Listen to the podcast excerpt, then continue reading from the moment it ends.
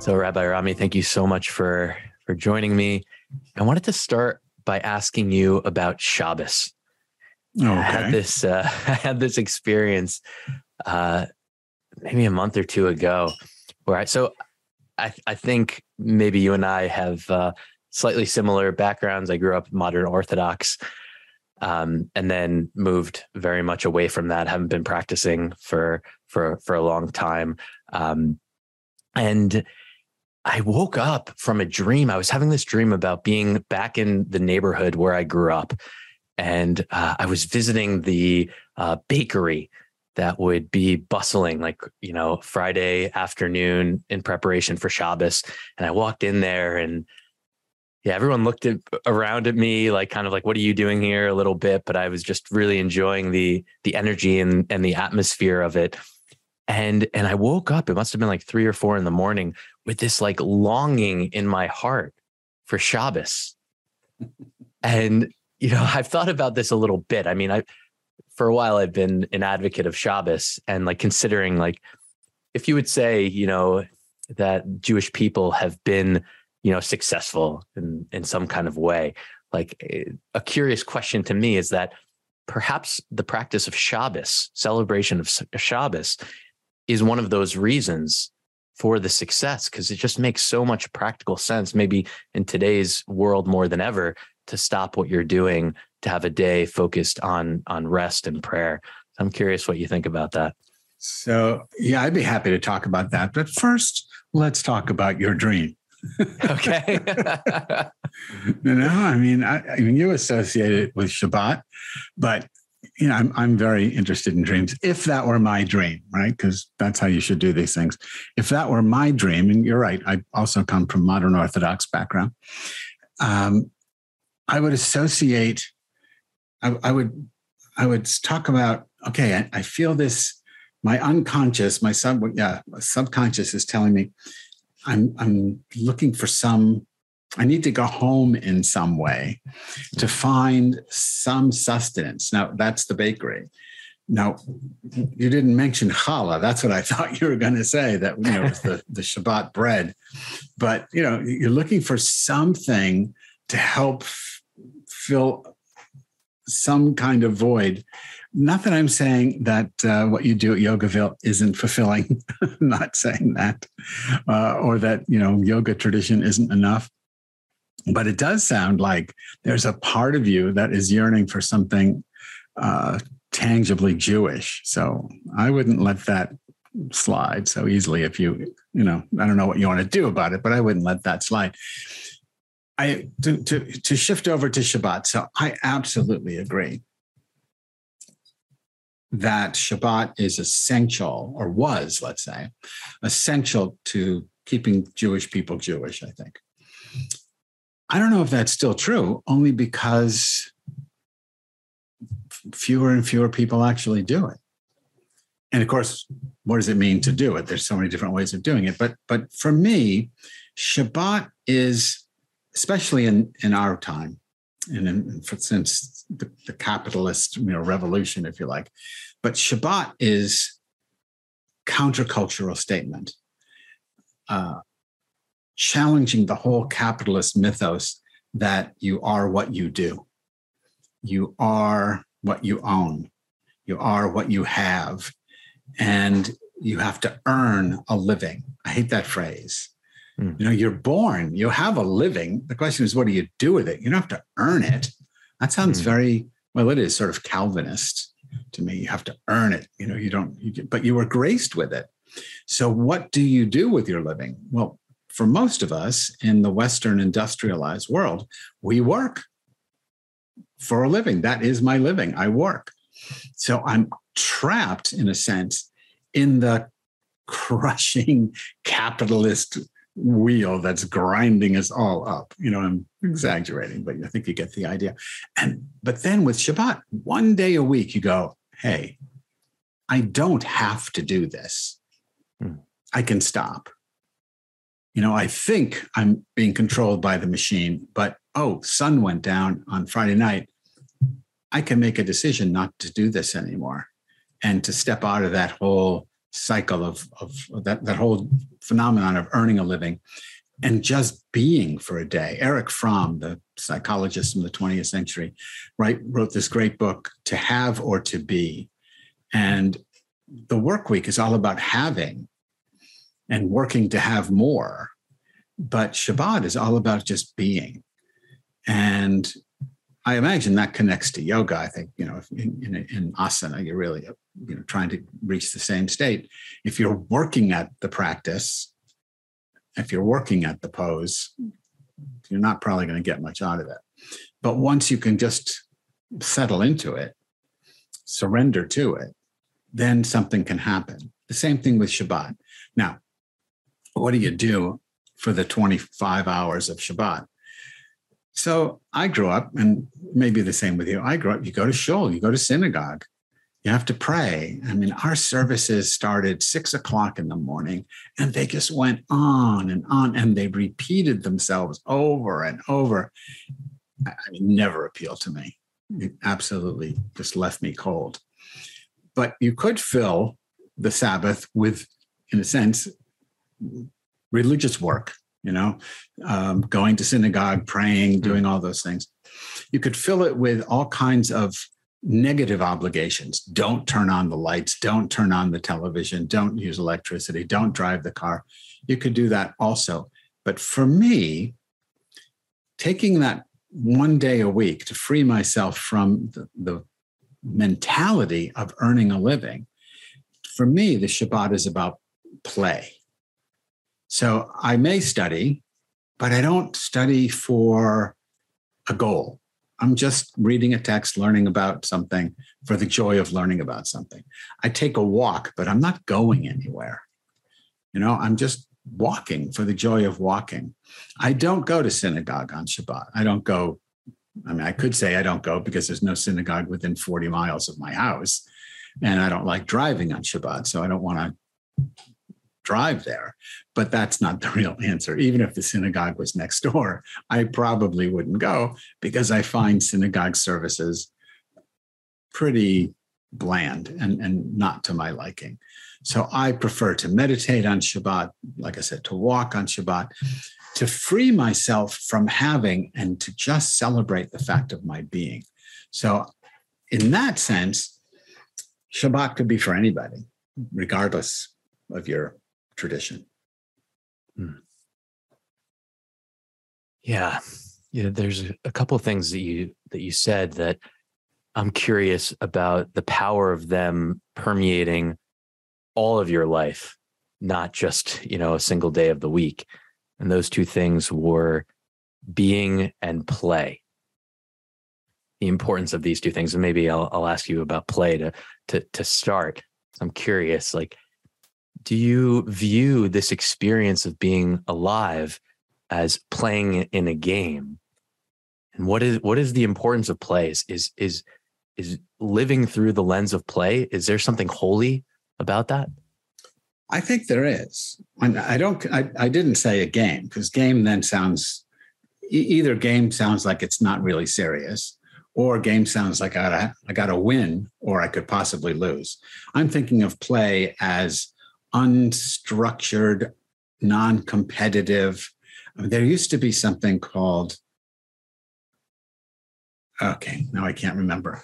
Their, their motto was um, play hard, play fair, nobody hurt.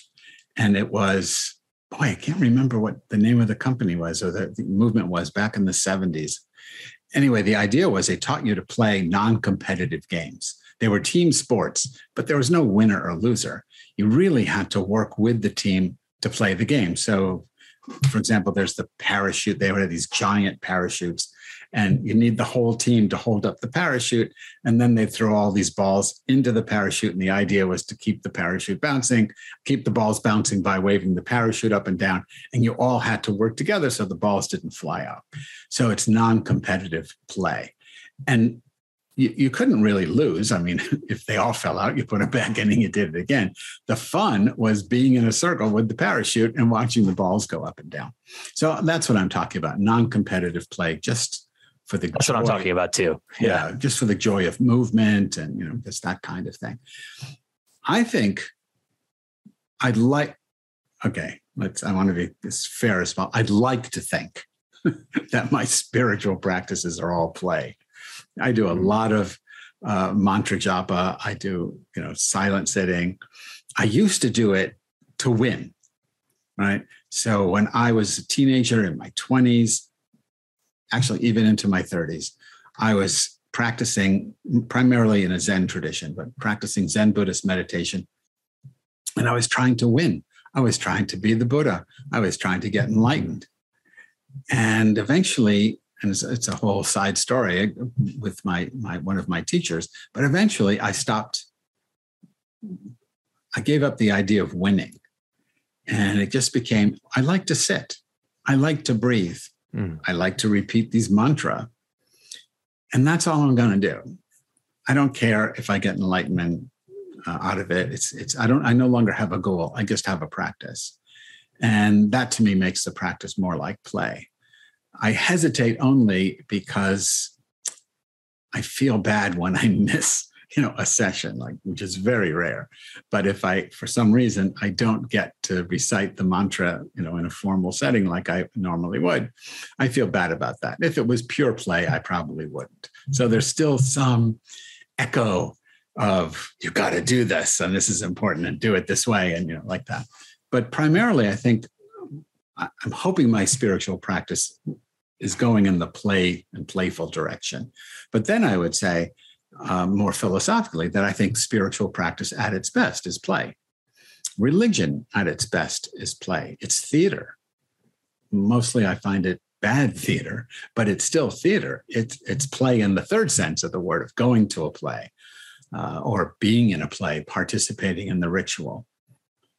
There is just something very compelling about it that becomes all the more rich when we take the having out of it and just are present in it with it as it.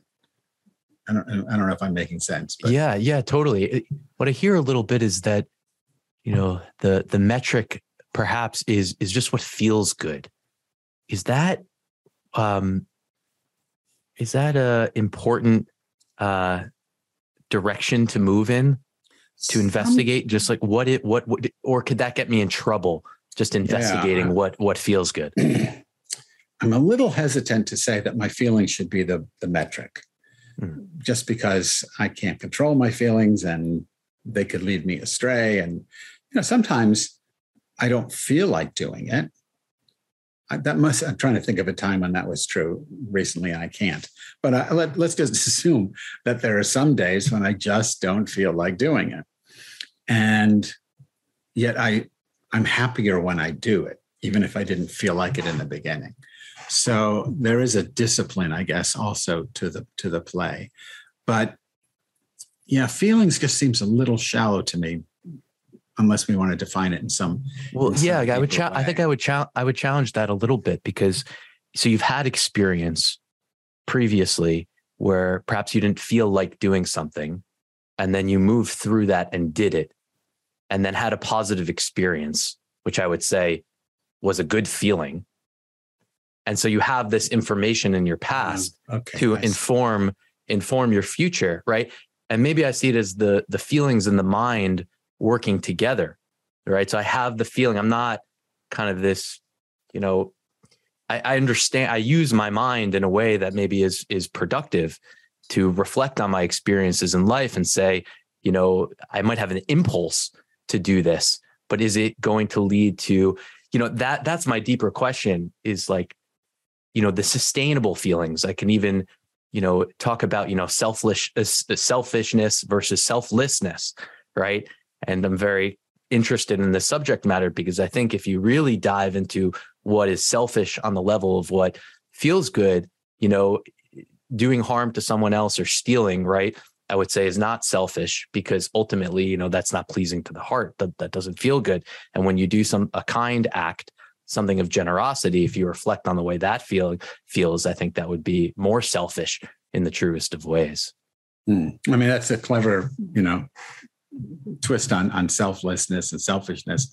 But I, but I I think I get what you're saying about about feelings. You're not talking about impulse. You're not talking about whim Hmm. You know, you're you're talking about something much deeper. And in that, I would agree with you. That There's a sense. Now, I haven't been to Yogaville in a long time, but when, when you walk into the Lotus Temple, when I like, I don't know about anybody else. When I would walk into the Lotus Temple and take a cushion and sit on the floor and just be there and watch the lights coming out of the center and going to all the different traditions, there was a, I would say, a confirmation of what I think is true, but an affirmation of what I know is true. That there's this one light manifesting in all these different uh, traditions, let's say.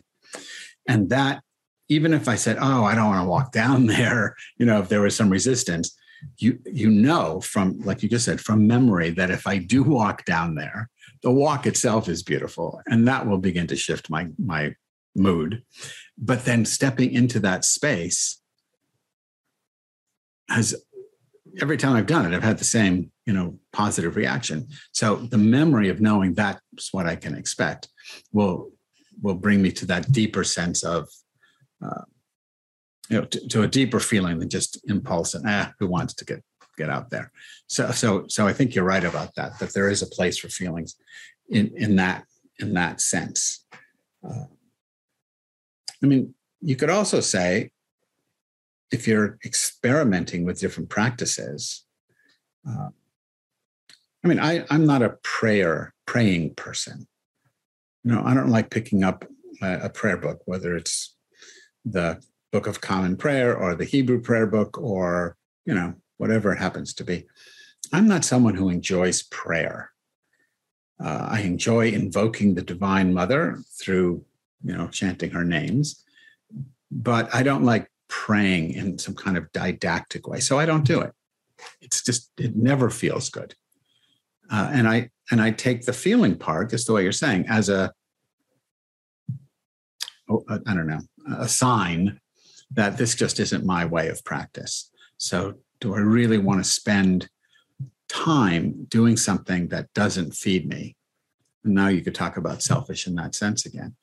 That that doesn't feed my soul that doesn't lead me to that deeper sense of joy and presence. Um, just because it's traditional or because lots of other people are doing it. Yeah i just i love doing communal acts of devotion maybe you'd call it but i like doing it myself in the community but silently you know uh, so alone in community rather than let's say praying out loud together or the worst kind of prayer for me is um, responsive reading, which is a little odd because I love kirtan, which is similar than call and response, but that's music. When you know when someone the leader reads a line and then the congregation reads another line and then the reader reads a line and I find that tedious and I and I can't I mean I especially during COVID when you're wearing a mask I didn't even bother pretending. Ah, what I hear a little bit, and I want to ask you about is is freedom, the importance of freedom. You know, I had a, an experience I've heard you speak about as well of, you know, the doing the rituals growing up. There was really nothing behind the rituals, and that's how I felt too. Is like you have to do this, you need to do this. Um, the message was not being offered to me to explore and see what you like, and if you like it, you know continue on doing it freedom wasn't wasn't emphasized and yeah i'm i'm just curious what you have to what you have to say about this is it is it because we fear you know giving other people freedom and and so because we fear um offering them freedom we we try to put people in a container and kind of restrict them and and and from my perspective it's it's clearly been proven now that that doesn't that doesn't work too well right? It's like the freedom seems essential that for people to to come to the discoveries of truth on on their own to not be that doesn't work to to force them that you force them and they feel restricted and confined and then maybe burst out in kind of yeah. rebellion um, yeah I, I would i would say the freedom is nothing the way we're talking about it it's not that they're afraid that if they give you freedom that you'll find the truth. They, they and by they I mean the whoever the whatever the clerical powers are who set the limits and say, oh, you're you know you're a Brahmin, you have to do this. You're a Jew, you have to do this. Those people are afraid of you not doing it and not. I mean, it's all about power, control, and money. So about not being part of the community and not being, you know, financially there for the community. And I don't mean the community of of people. I mean the religious organization, institution. There's a fear that if they didn't put you in a box, you'd walk away because there's no meaning to it. What I missed growing up, and, and I couldn't have articulated this back then, but what I missed growing up was meaning. Mm-hmm. I would do the stuff because my dad said, This is what we do. And out of love for my father and my mom, that's what I did. But it didn't mean anything to me. Now, some of the things that I did then, because of you know just loyalty to my parents, I continue to do in my own way, but I do it because I find meaning in it. So I grew up in a kosher home. We didn't eat certain things. I never missed it. You can't miss something you've never even tasted. So it's not like I missed bacon. I never had bacon, never even occurred to me. But I didn't eat bacon because Jews don't eat bacon. You know, you don't do that. That's what I was told. Okay. But as I grew up and and I grew out of that system, I could eat bacon, except I discovered that I really can't. Not not just because I'm I'm have these echoes of my dad going no bacon, no pork. It's because I no longer eat meat. I realized that what if you go back into the Bible and you go back into rabbinic literature to look at the dietary laws, that I think when you read them, they're designed to make meat eating incredibly difficult. I mean, mm. the hmm. original diet in the book of Genesis and the early parts of Genesis is all vegan. And then after the flood story, and I don't take any of it as history, but after the flood story, people are allowed to eat meat because that's the, the ground is saturated with water and you can't grow anything. And whoever wrote the story was very perceptive and said at that moment when the people started eating meat, the animals changed their relationship to people and began to fear humans. And I don't want any animal to fear me. And I don't want to eat any animal. I just, I haven't had meat in know, 40 years or something. Um, so I don't eat pork. I don't eat bacon but not because there's a rule, but because I've reached this level of awareness that says, you know, eat as lightly as possible. And that to me, uh, at the moment means, you know, don't eat, don't eat meat. I do eat some fish, so I'm not perfect, but um, the the restrictions are coming from the inside, not not from the outside. And what I'm looking for when I'm practicing Judaism is what's the meaning of the practice? So, like we started with Shabbat, what's the point of Shabbat? To me, the point is to move from having to being. The point of kashrut is to elevate kosher is to elevate all of my consumption it's not just food it's everything to the highest ethical and environmental standards i can muster and you can go through all the jewish things that i do there's a meaning behind it the mitzvot, the practices, are vehicles for something beyond themselves. But, and this may be true for you too, the way I grew up, they were the point. They mm. they weren't pointing at something else. They were the point. It wasn't the finger pointing to the moon. It was just this is the finger and this is what we do. And there was no moon. And that's what led me I don't mean to go on here, but just to wrap that up, that's what led me outside of Judaism uh, into Buddhism, into Hinduism, because Judaism was circular. It was this you're a Jew, this is what Jews do in order to be a better Jew. It never got outside that circle. And I was looking for something that would take me outside the circle. So you chant, you know, you, you practice yoga, you practice uh, nama japa, you, whatever, whatever it's going to be. It's in a tradition, but it's ultimately designed, I think, to take you out of a tradition into reality. Or mm-hmm. that's a little dualistic, but maybe you get the idea. And the way I was raised as a Jew, there was no out, there was no point. It was just a circular, this is what we do, this is what we do. And the reason for doing it is because you're a Jew. That didn't sit, that wasn't enough for me then or or now. Hmm. I love what you're sharing around meaning, finding meaning. And I'm wondering if the freedom is the prerequisite for the meeting. Like it seems to me that you allowed yourself the freedom to investigate what you what you believe, where you find meaning, and then now you're you're able to um, explore, you know, mm. what is meaningful to you.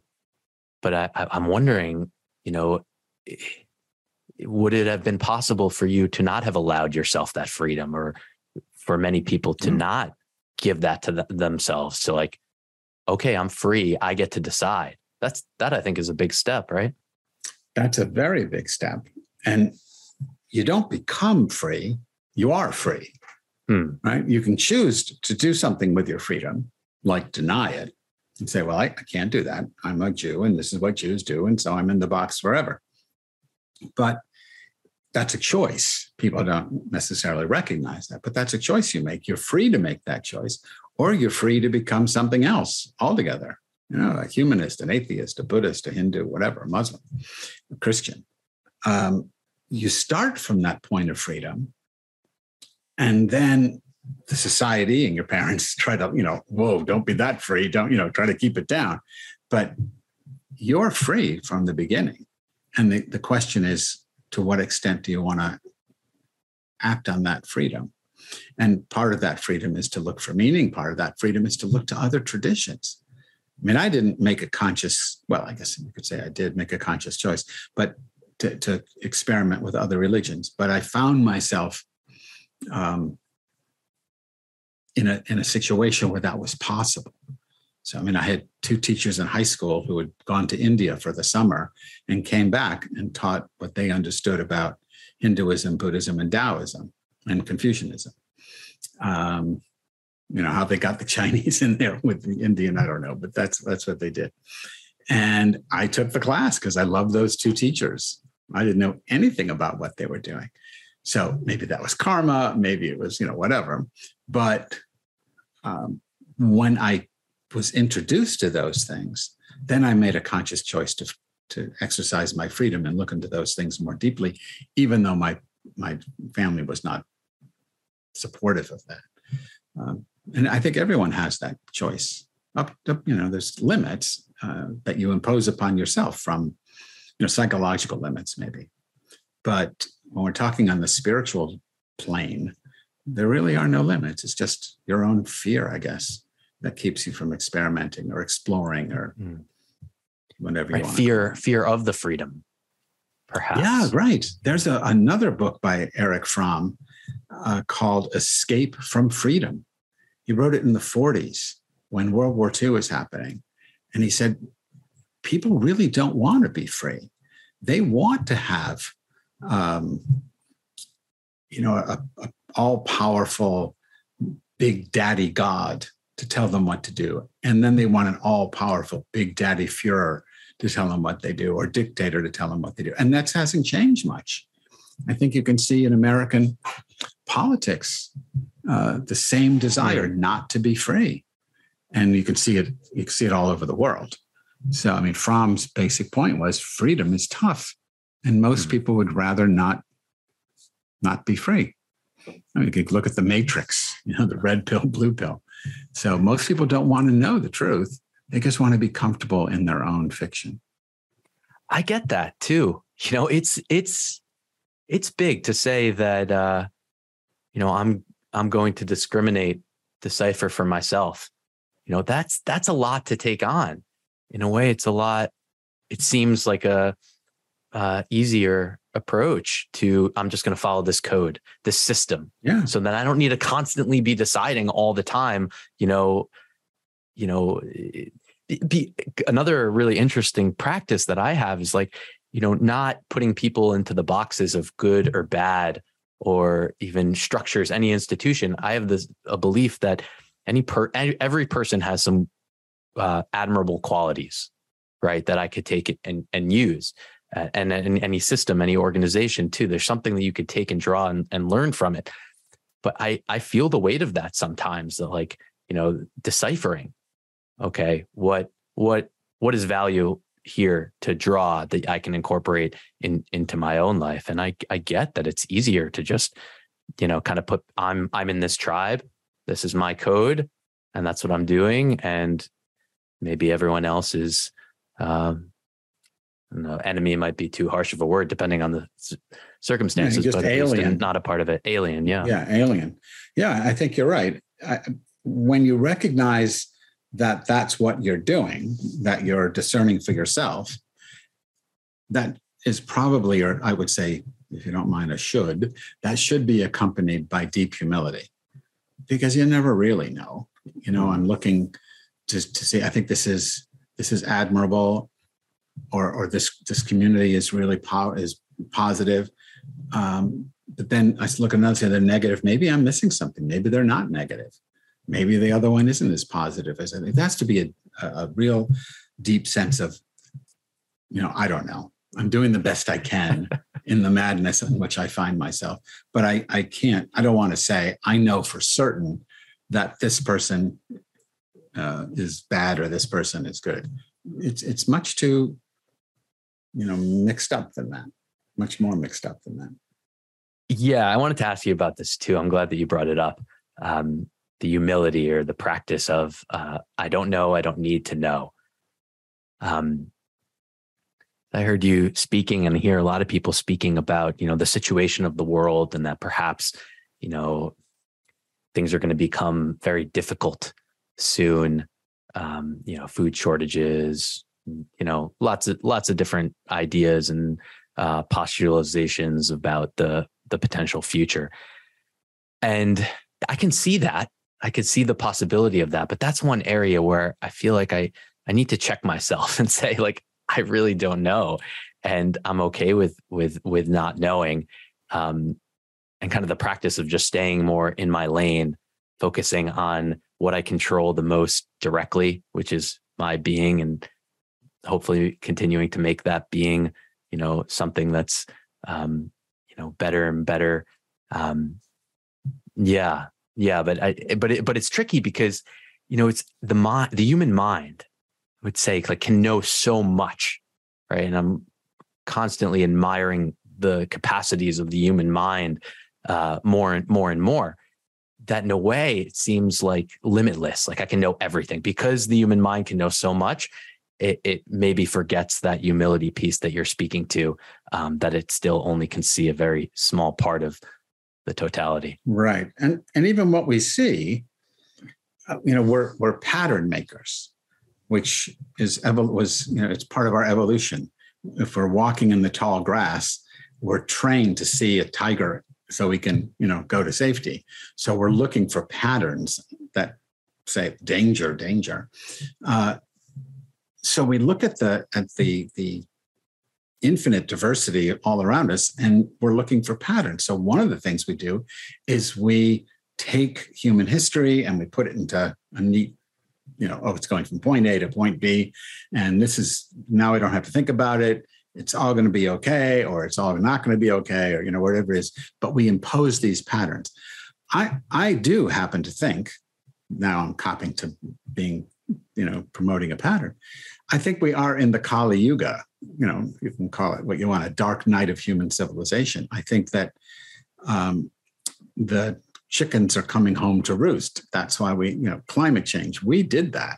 That wasn't imposed upon us. We we created the mess that is causing the damage to the environment.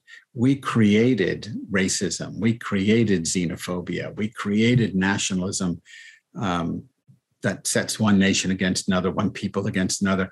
I mean, I, I'm not, I don't have a problem with tribe. You know, Jews are a tribe. I don't have a problem with that. I have a problem with tribalism. Hmm. That's why my, my new book is called Judaism Without Tribalism, not without tribe, but without tribalism. So, tribalism is when your tribe becomes all important and the only good tribe, and the only, you know, everything is about my tribe as opposed to some other tribe. Um, that's that's tribalism. I have no problem with nations. I have a problem when they become national uh, nationalisms at war with other nationalism. So I think if you look at what's going on at this moment in human unfolding, we're in a very dark time. And I don't, my, you know, my humility is in the sense that I, I don't know what's going to happen. I can't say, I'd like to say, but I can't say we'll come out of the Kali Yuga and, you know, we'll be in the golden age again. I don't know. Some people think we're at the end of the Kali Yuga, some people at the beginning, some people in the middle. I have no idea. All I know is it's a very dark time on all levels of, of human experience and not just humans. I mean, we're the damage that's being done to animals and to nature as a whole. So I think we have to, or I personally accept that as reality. And then the question is, like you were saying a minute ago, so how do I deal with that? do I have to devolve along with the devolving civilization? Do I have to?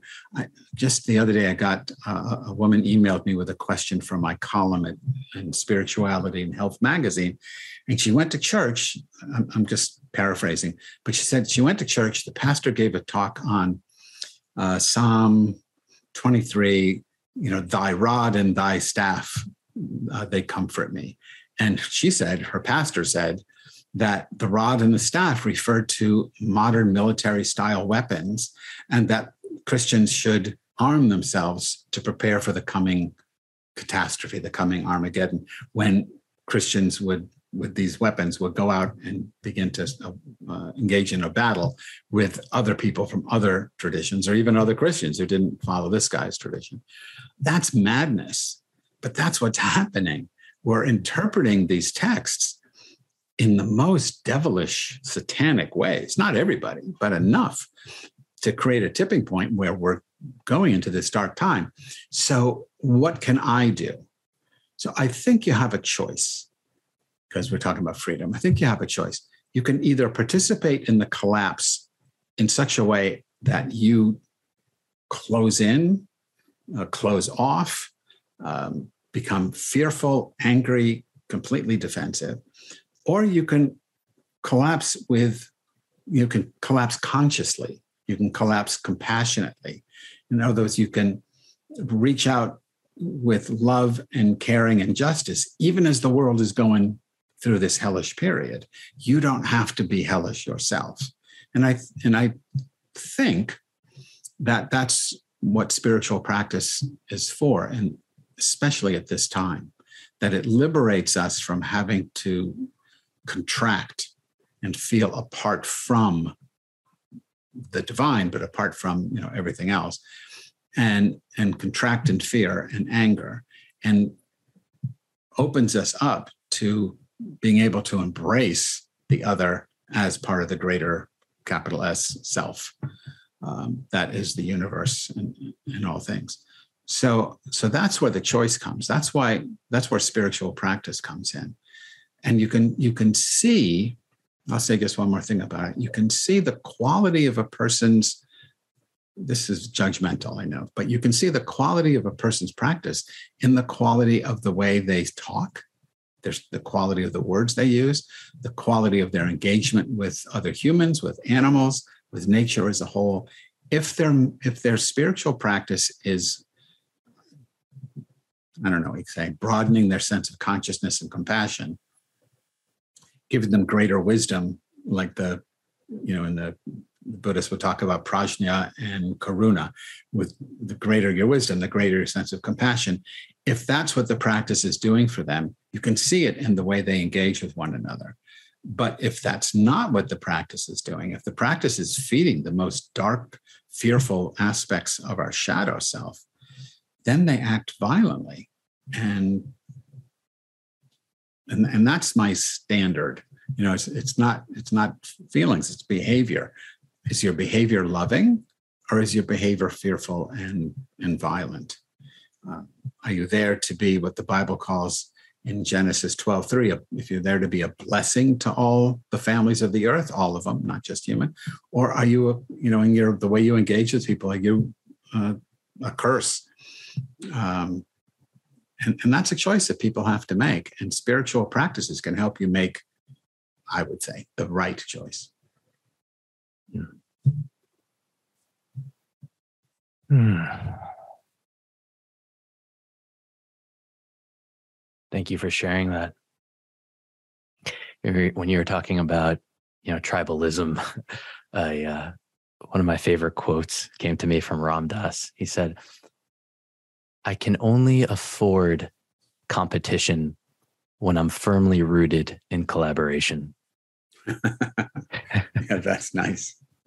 That's nice. Yeah. That one, that awareness for me was really important when eh, it just occurred to me that whether or not we want to believe it, we're all teammates. yeah. yeah. That's what Douglas Douglas Rushkoff calls team human. Yeah. We're all we're all part of the same team, but it's not just humans. I mean, everything is interdependent. Right. Team Earth. This, yeah, team Earth, team or team universe, maybe. Yeah. so so we are, but we don't so many of us don't recognize that. And we see the other as other. So, you know, that when when um, you know you approach somebody in the Hindu tradition and you say namaste, um, my interpretation of it um, is you know, it's usually translated, I bow to the divine within you. That's too dualistic for me. So, so I, my English is, I bow to the divine that is you, right? God manifesting mm-hmm. as Avi, God manifesting as Rami. I, I bow to that. It's very difficult. I was just giving a talk on this the other day, last night, and you could see people, what? No, no, no, you're other, you're different. You're Jew, you're Catholic, you're something. And they just couldn't get the idea of the non dual capital R reality, Brahman, aliveness, you know, chayut in, in Hebrew. They, they just couldn't grasp the notion that all of us and everything in the universe is a manifesting of this singular non dual reality. That's the big awakening that, that needs to happen. As long as we think we're not part of the same thing, we're we're in trouble. And that's that's where the great swamis come in. That's where the great mystics come in of every religious tradition. That's what they're telling us uh, in different languages, and and then they give us practices. Don't believe me? Check it out for yourself. Do this, and like you said, if it fits and if it gives you joy, then you'll do that. If not, you hopefully you find another practice that does. But you can test these things out. That's the difference between religion and spirituality for me. Religion, you can't test it. No, my tradition says, you know, our tradition as Jews says, God split the Red Sea and the people walked between the, the water. Eh, come on. Can you prove that? No, I can't prove that. So I have to just say, I believe that, which I don't. Um, but, you know, you uh, other, but in, in the spiritual end of things, you can say, everything is part of this singular reality. Can you prove that? Yeah. Meditate, chant, do yoga practice, uh, do Tai Chi, do Qigong. I mean, do, you know, there's a million ways of, of slipping from the narrow, you know, in Judaism, it's called Mochin de narrow mind, into Mochin de Gadlut, spacious mind. The little self to the, the little lowercase s self to the capital S self. There's ways of doing it. So if you really want to know, you can test it out. That's the big difference between spirituality and religion. You can test spirituality. You can't test religion. And when you question it because you can't prove it, those who insist that it's true get very angry and very threatened. Hmm. I want to ask you about silence and words. And because it seems that perhaps today more than ever there there's a lot of exposure to stimulation my friend calls uh, uh, calls it binge thinking or even and i term binge binge listening right so it's just like constantly i'm thinking or um, i have some kind of input coming in and how important do you feel that it is? I don't know for you personally, and maybe for others to find a balance that that that words are wonderful and great, and we can have conversations like this and throw around ideas, but you know, is the real truth there in the place beyond the words, in the silence, to to be known and experienced? Yeah. So I I, I want to avoid the dualism of of words and silence. Hmm. Um, but having said that, yeah, words are problematic. I mean, words can't get at it. Words are like the, the finger pointing toward the moon. You cannot. Um, I mean, that's why in the Hebrew Bible, the name of God is literally unpronounceable because in, in Lao Tzu says the same thing in the Tao Te Ching. I don't know what it is. I'll call it Tao, but don't get hung up on Tao. The Tao that can be spoken is not the Tao. Yeah, right. Exactly. So, so don't get hung up on that because if you do, you've missed the whole point. So, but I love language. So I'm not anti language. But silence, I mean, in the, in the rabbinic, Jewish rabbinic tradition, I forget which rabbi said this. He's, he's talking about how great it is to you know have opportunities to learn from all these masters but he says the greatest thing is to sit in silence and in the bible it says to god it says, To you, God, meaning God, to you, silence is the ultimate praise. So religions recognize the value of silence, but people find it so difficult. I, I teach at a church once a month, lovely place, and they always have a moment of silence during which they read something out loud. Know? and, and the, the leader will get up and say, you know, now it's time for a moment of silence, and I will be reading from this poem by so and so. And I'm going, no, that's not silence. People are nervous about silence. Silence makes us very, not all of us, but makes many of us very uneasy because there's no distraction. But of course, your mind is constantly chatting. My, my, uh, you know, in addition to the, the mantra japa stuff that I do, I have a practice um, similar to Nada yoga in, in Hinduism, um, where you listen in, in, Judaism, it's called Kol Damama Daka. You listen to the still, the fragile voice of silence. And, but you don't try to quiet your mind because now I'm just struggling with my chatter. You know, it's like my mind's chattering and then my super mind is going stop chattering stop chattering. It's just it's just madness. I'm just adding to the noise. So in the practice you simply listen. And listen is a a, a surrendering kind of practice. You can't um, there's no strain when you're listening I, I think. You just sort of relax into whatever the sound is. But if you if you're listening period, I guess, is to say, if, if you're doing this listening practice, my experience is that there is a sound behind.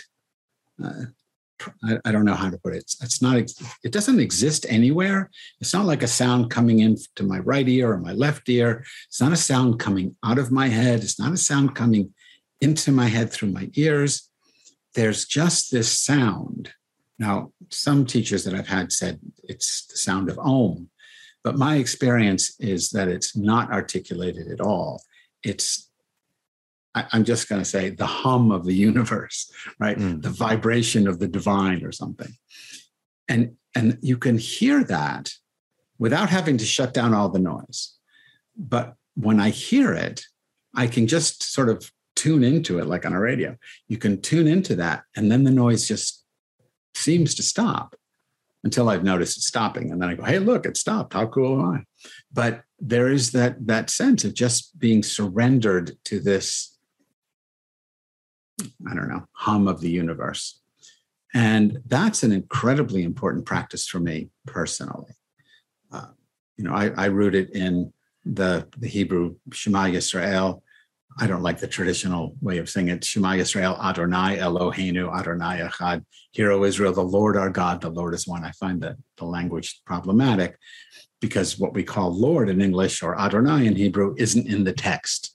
The text has the unpronounceable you know, name of God. So you might call it Tao. You might call it just. There's a, a theory that the original name of God was simply the rush of breath. You know, YHVH would just be like, and that's what they they used. Mm. But who knows? So there are other substitutions. There are other words you can substitute for the unpronounceable.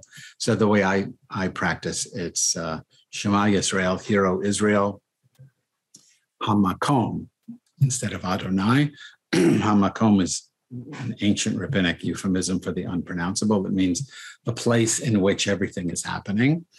Uh, so it's that giant, you know, it's mm. like the ocean with all the waves happening in, in, in it. Uh, hamakom um, chayutenu, uh, my, my, uh, our aliveness, hamakom echad. So it's, you know, listen and hear the aliveness of the divine. And if you hear it, you'll know that it's non dual. And that's, I don't know, that's the big awakening. That's the, the insight, and I'm not not talking about enlightenment, but that because it's still on the level of the discursive, but you know that it's true. You don't believe in it. You know that it's true, and because you know it's true, um, I'd like to say you do no harm, but you do less harm at minimum. and and that's that's why silence is so important. The other thing you can say about silence, if I can just go on one more minute here, in 1984, uh, Father Thomas Keating, uh, who created the centering prayer along with uh, Father Basil Benning, uh, Pennington, Father Thomas convened the first of a 35 year long experiment that he called the Snowmass Group because his monastery was in Snowmass. And he brought 12 individuals to live with him in the monastery. I don't know if it was seven days or 10 days. And the only thing we had in common is we were all contemplatives and we had one meditative practice or another. And we would spend a lot of time in silence doing whatever meditation you were comfortable with, but not doing the same thing at the same time, just being together and doing whatever your practice was and just being silent. And when we did talk, the silence informed the conversation so that we knew that the, the talk wasn't it. So we were very gentle about how hard or, you know how seriously we took the language because we knew it wasn't it that that we were talking about the ineffable. So we lose just by starting. And that was a very profound experience. I mean i stayed with it for not the whole 35 years but for a few years anyway. And bringing people of different traditions together to talk isn't a bad idea, but it's a shallow idea. Bringing people from different traditions mm. together to sit in silence, that has a trend, the potential to be transformative.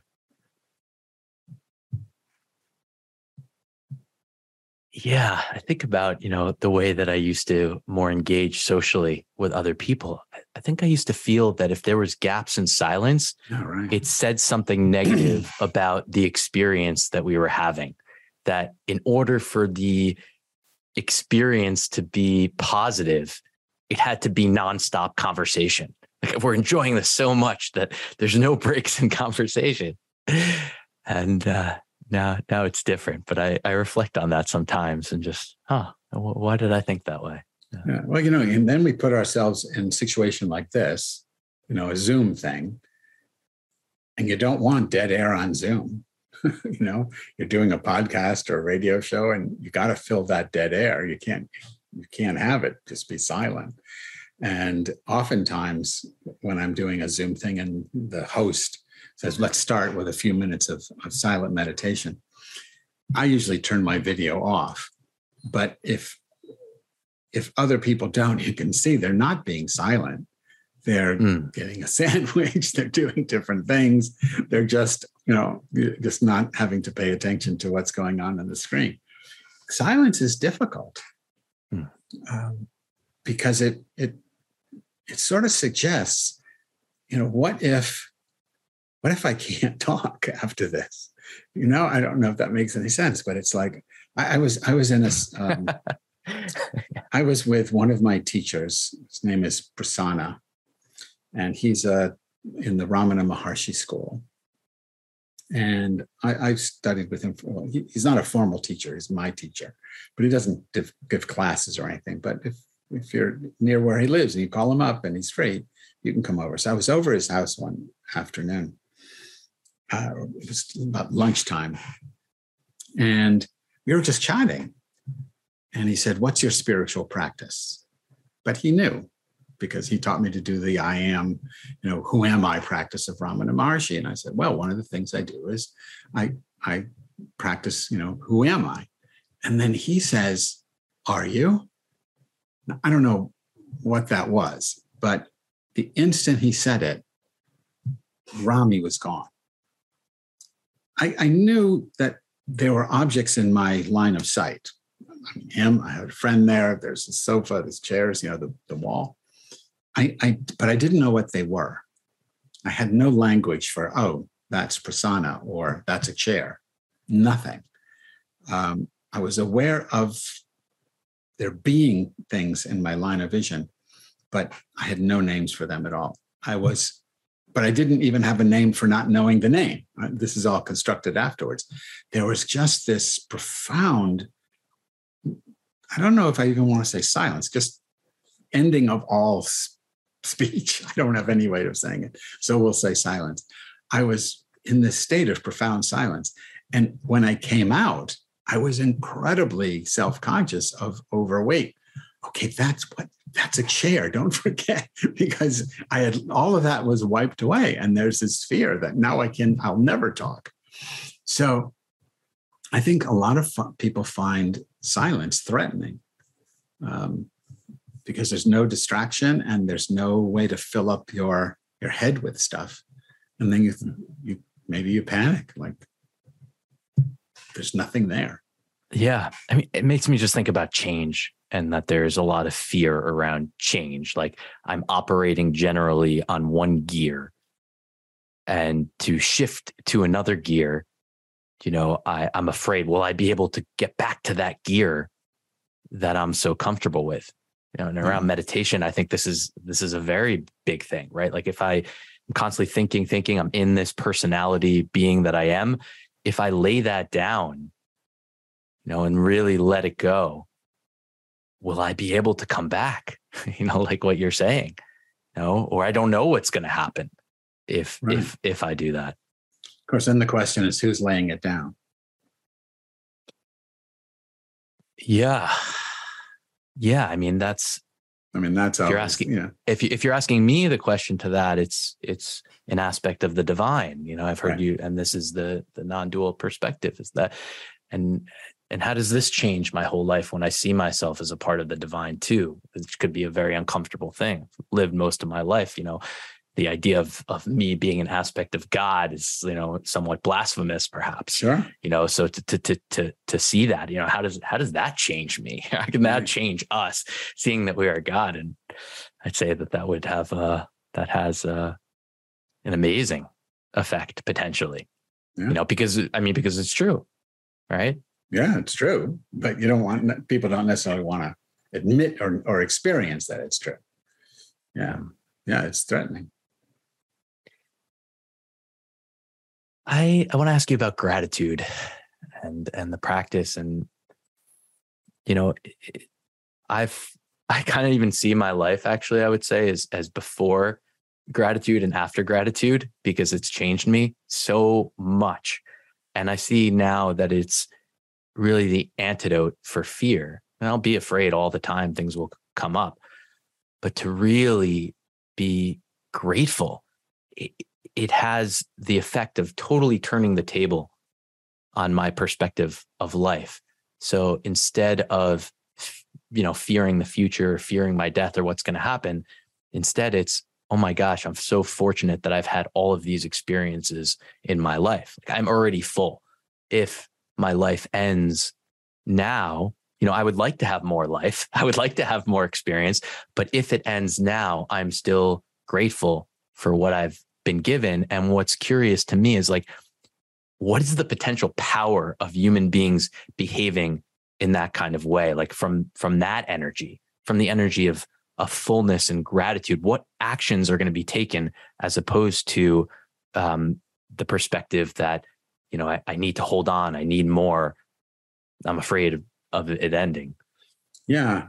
I, I, it's interesting that you bring together fear and gratitude because I'm afraid of losing what I've got or afraid of getting something I don't want.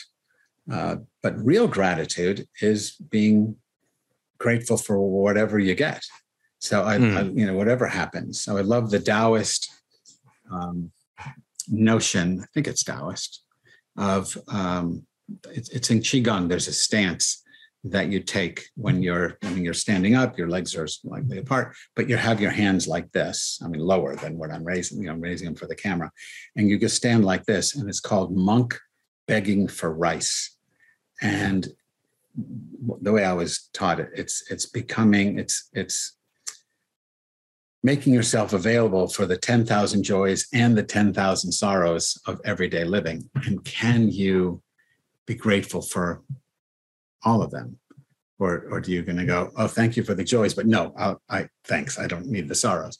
You, you can't avoid either one, but can you have that attitude of gratitude, which is a little corny way of saying it, so that you can you're open to whatever the next moment brings and that requires i, I would think i'm going to contradict myself in a second but i was going to say that requires a deep fearlessness but fear is also something that you get so you know if, hmm. if, if you're afraid then you're afraid but but i think if you practice um you know being open to the 10,000 joys and 10,000 sorrows then fear is just another thing. And so is fearlessness. It's just another thing. Thank you for the fear. Thank you for the fearlessness. Thank you for the headache. Thank you for the, you know, something else. Um, and that to me is gratitude practice. It's being able to say, and who knows, you know, I don't know who you want to say you're saying it to, but you know, for me, I, I always say it to the Divine Mother. So you know, I will thank her for whatever is, you know, tossed my in my direction uh, from moment to moment. Uh, I'm not 100% with it, but that's the idea. Can I be grateful for whatever is presented to me? Uh, and if if I can, then I think I can deal with it more compassionately, whether it's a personal thing or interpersonal thing. I can deal with it more compassionately than if um, I'm afraid of what I'm getting, and then I have to withdraw because I'm I, got to find some place to hide. I don't want this, so I'm gonna get away from that. But if I don't discriminate and I'm open to the whole thing, and I realize that the whole thing is the Divine Mother, mm. then there isn't anything to fear, because even the negative. Now I'm making this up, right? It's just a theory here, but you could say even the negative is given in love.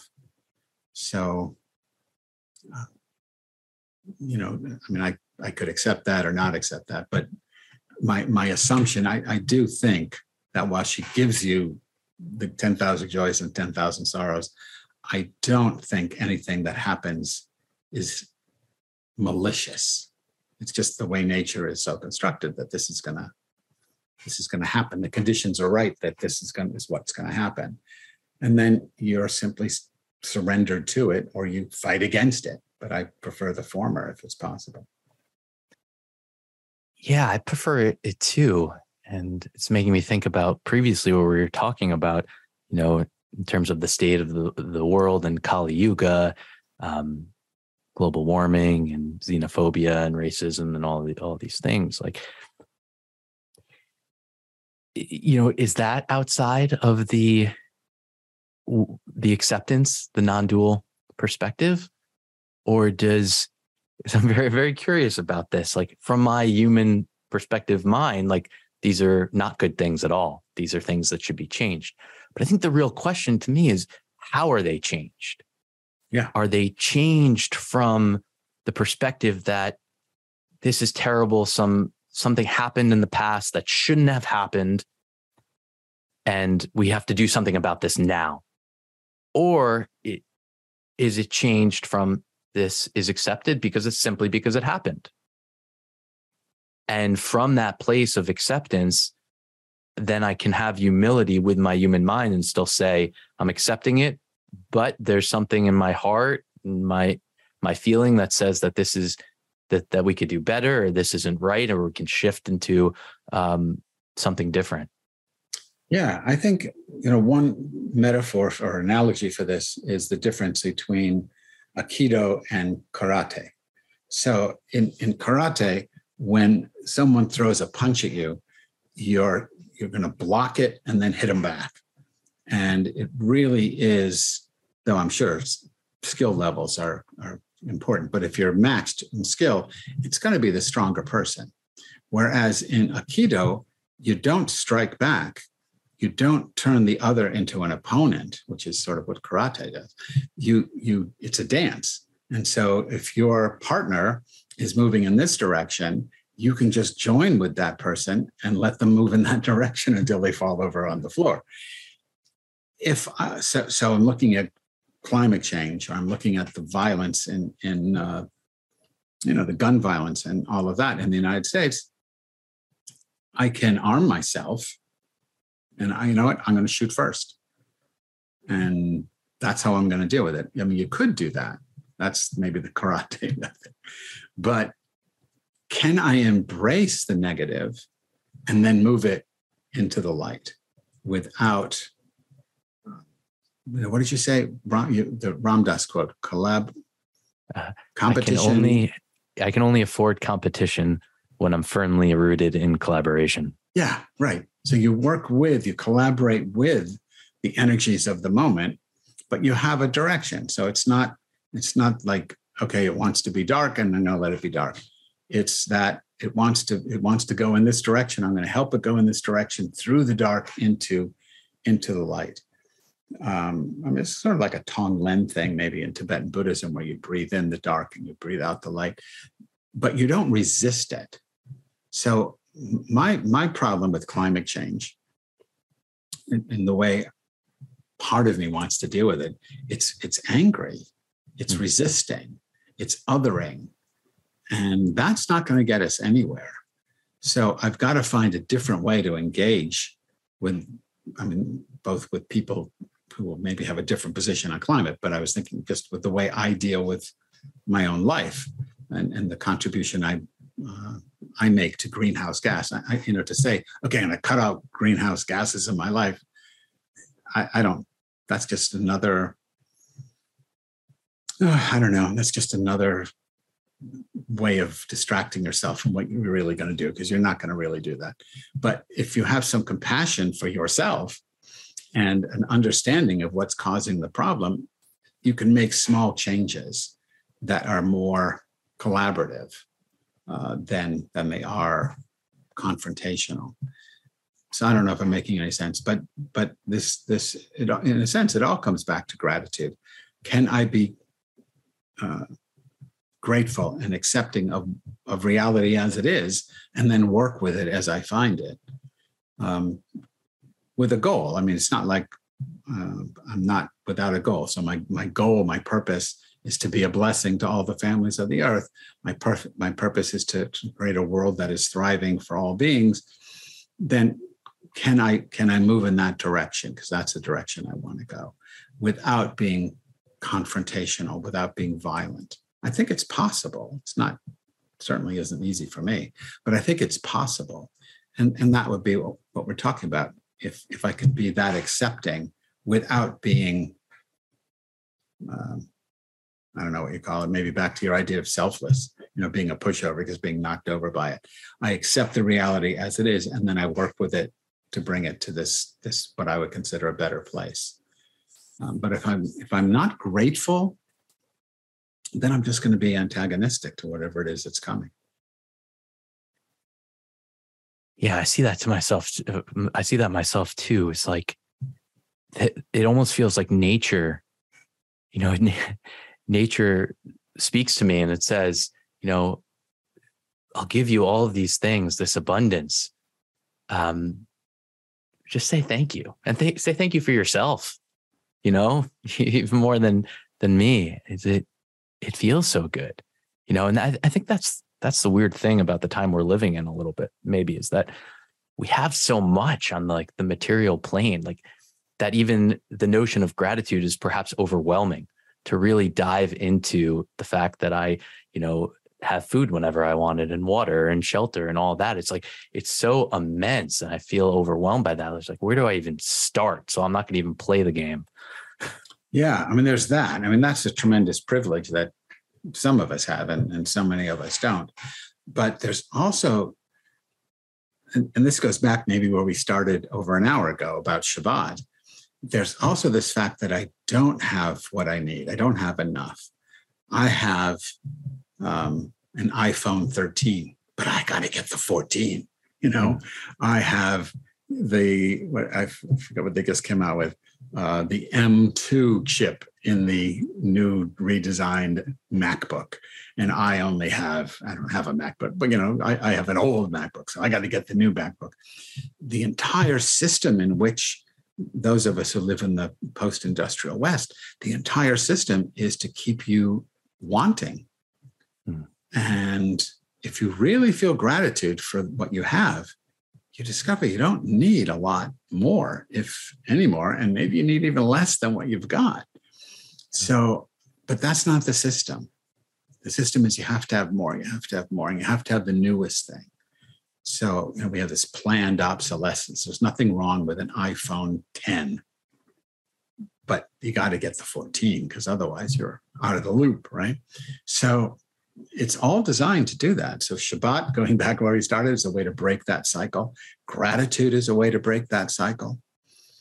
Uh, without having to set, I'm going to live simpler, because that's already a challenge. Yeah. You know, okay, okay, we're going to do that, and I'm going to go to war with myself over simplicity. But if I can be grateful for what I have, you know what? What's um. Uh, I can't. She wrote "The Joy of Tidying Up."